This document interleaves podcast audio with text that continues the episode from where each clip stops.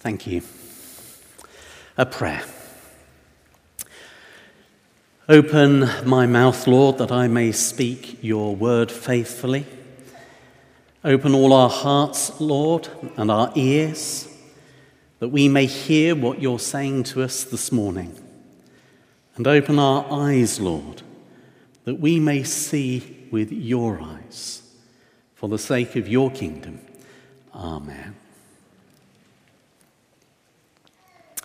A friend sent me a text yesterday and it quoted the Archbishop of York, who mentioned football briefly when he addressed the General Synod. Uh, he'd turned to the Old Testament for insight regarding tonight's Euro final. And he writes, and I quote, And on that subject, and mindful of a date that most of us will have in our diaries on Sunday evening, I have turned to the scripture for help where I find encouragingly at Ezekiel 40, verse 28, these words He brought me to the inner court, that is, to the prize and victory we long for, by the south gate. this, surely, he said, is the inspiration that we're looking for as a nation. I thought that was a nice one, Bishop Stephen. And I have to say that I do admire Saint Gareth Southgate. He's managed to put behind him that missed penalty in 1996 and become totally focused on building up the England squad, equipping them as best he can for the Euros tournament. And let's hope for a win. But imagine being an England manager with a whole nation of experts who think they know what's best. But Gareth has kept to his game plan. He's not been swayed by the pundits, the gossip, or the public pressure. He's done what he believes is right and not what is easy.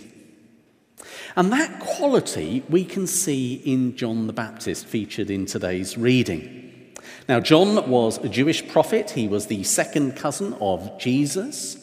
Uh, he had become a forerunner to Jesus and was very significant in all of the Gospels. He preached that God's kingdom was imminently coming, and he spoke of divine judgment and the need for repentance and to prepare for that coming kingdom. John the Baptist lived and preached, as we know, in the wilderness, clothed with camel hair, surviving on locusts and wild honey. And unlike Jesus, he expected people to come to him out in the wilderness rather than going out to them. And John wasn't a people pleaser or a crowd pleaser either.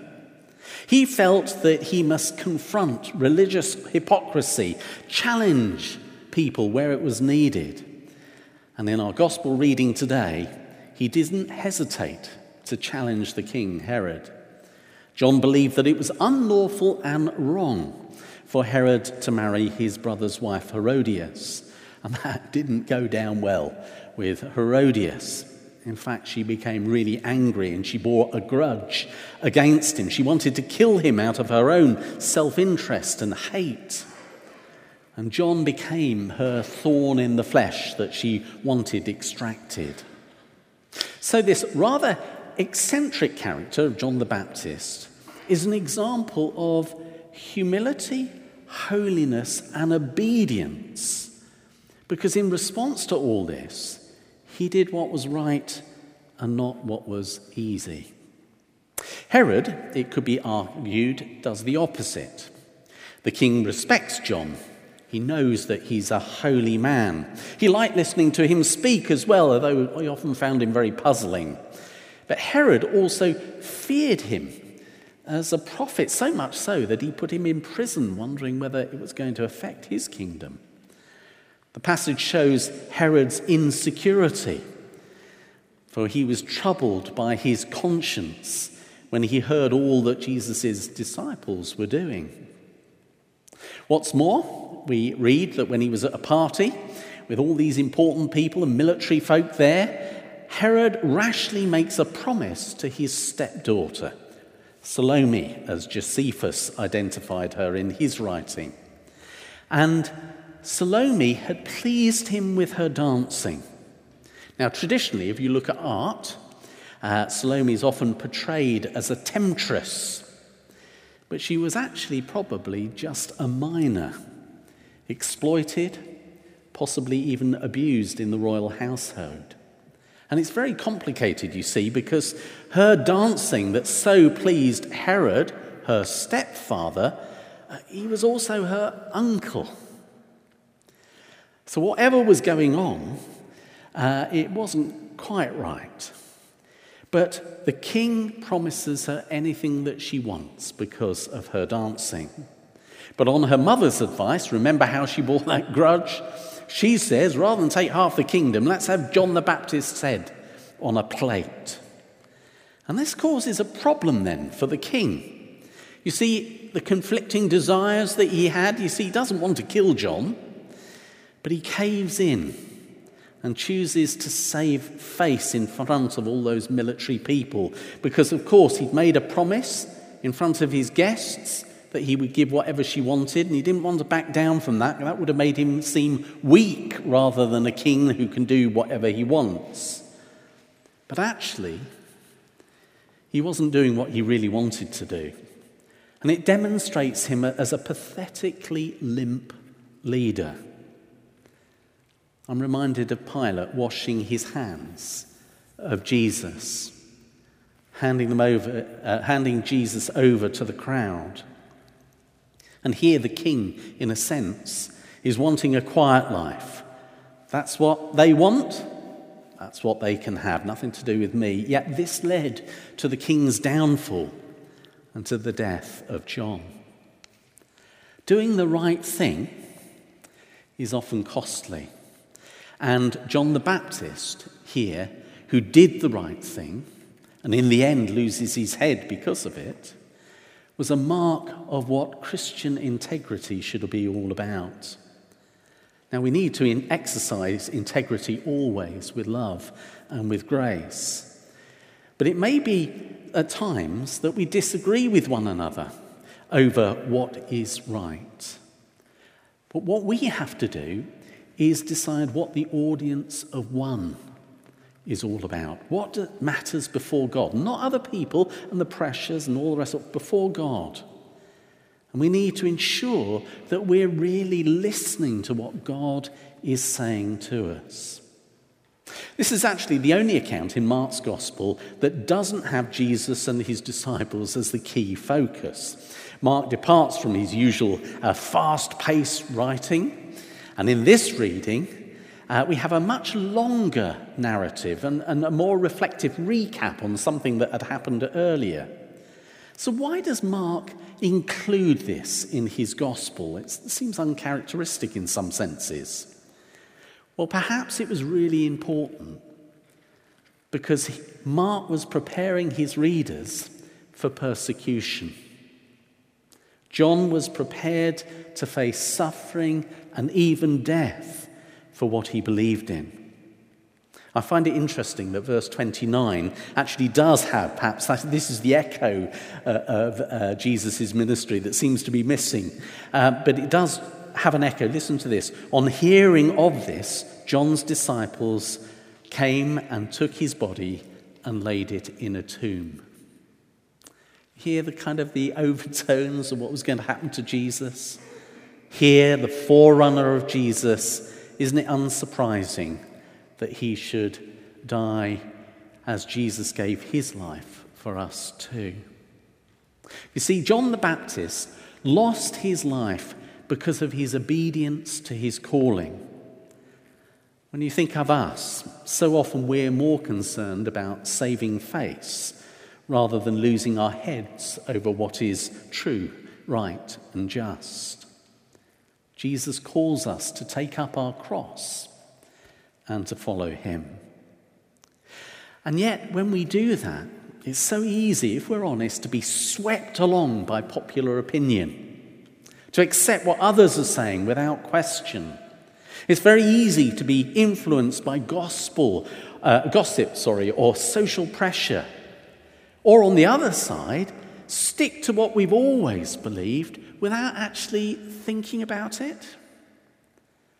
What we need to do as an individual or as a church is to tease out what is God saying to us today? What is the Spirit saying? We have to reflect, we have to be open, we have to test. And in my own ministry, I know how it's so tempting to listen to what other people say. It's so tempting to be a people pleaser. Just give people what you want, they want. It's a quiet life. but I've learned to my cost that that's not honoring to God. It takes courage not to be pushed to do what's popular, but to remain true to all that flows from what is a right relationship with the Lord. So, the important thing is to have that right relationship. And that's what John did. He had a right relationship with his God, and he remained true to what God was calling him to. I remember once being contacted by a television company. Uh, they wanted me to appear on their show to be part of a debate. And I said, yes, of course. I've got a good face for radio, but I thought on this occasion I might actually have a go at television. But later they withdrew their invitation. They wanted, that's not because they saw my face, but they wanted to know before the debate which side I was going to take. But you see, the issue was actually a complex one. It wasn't clear cut, right on that side, wrong on that side. And to be true to myself, I needed to point out that there were actually grey areas. The problem is that's not what they wanted. They wanted a sensational program with ministers on each side disagreeing with each other.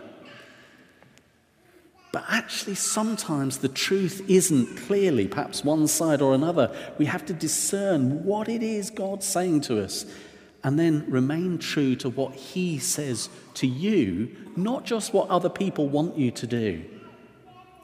One of the things I would encourage you to do, whatever the issue is, is take time before you're quickly asked to sign up to take sides. Be careful that somebody isn't creating polar opposites, fanning the flames, because that's how the devil divides us. We need to be clear. Yes, when we hear from the Lord, let's be obedient, but let's make sure that we're being listening people, that we accept that actually sometimes there is nuances in some debates. And let's remember how Jesus drew circles in the sand uh, when others were wanting him to actually come down hard. You see, Jesus had the wisdom to know how to respond and what to say. And I think there is a battle in the world between the kingdom of this world and the kingdom of God. And what we need to do is to discern in our own discipleship what is about the kingdom of God. Pray for our leaders that they may have discernment. Pray for our politicians that their integrity may be over and above the party line.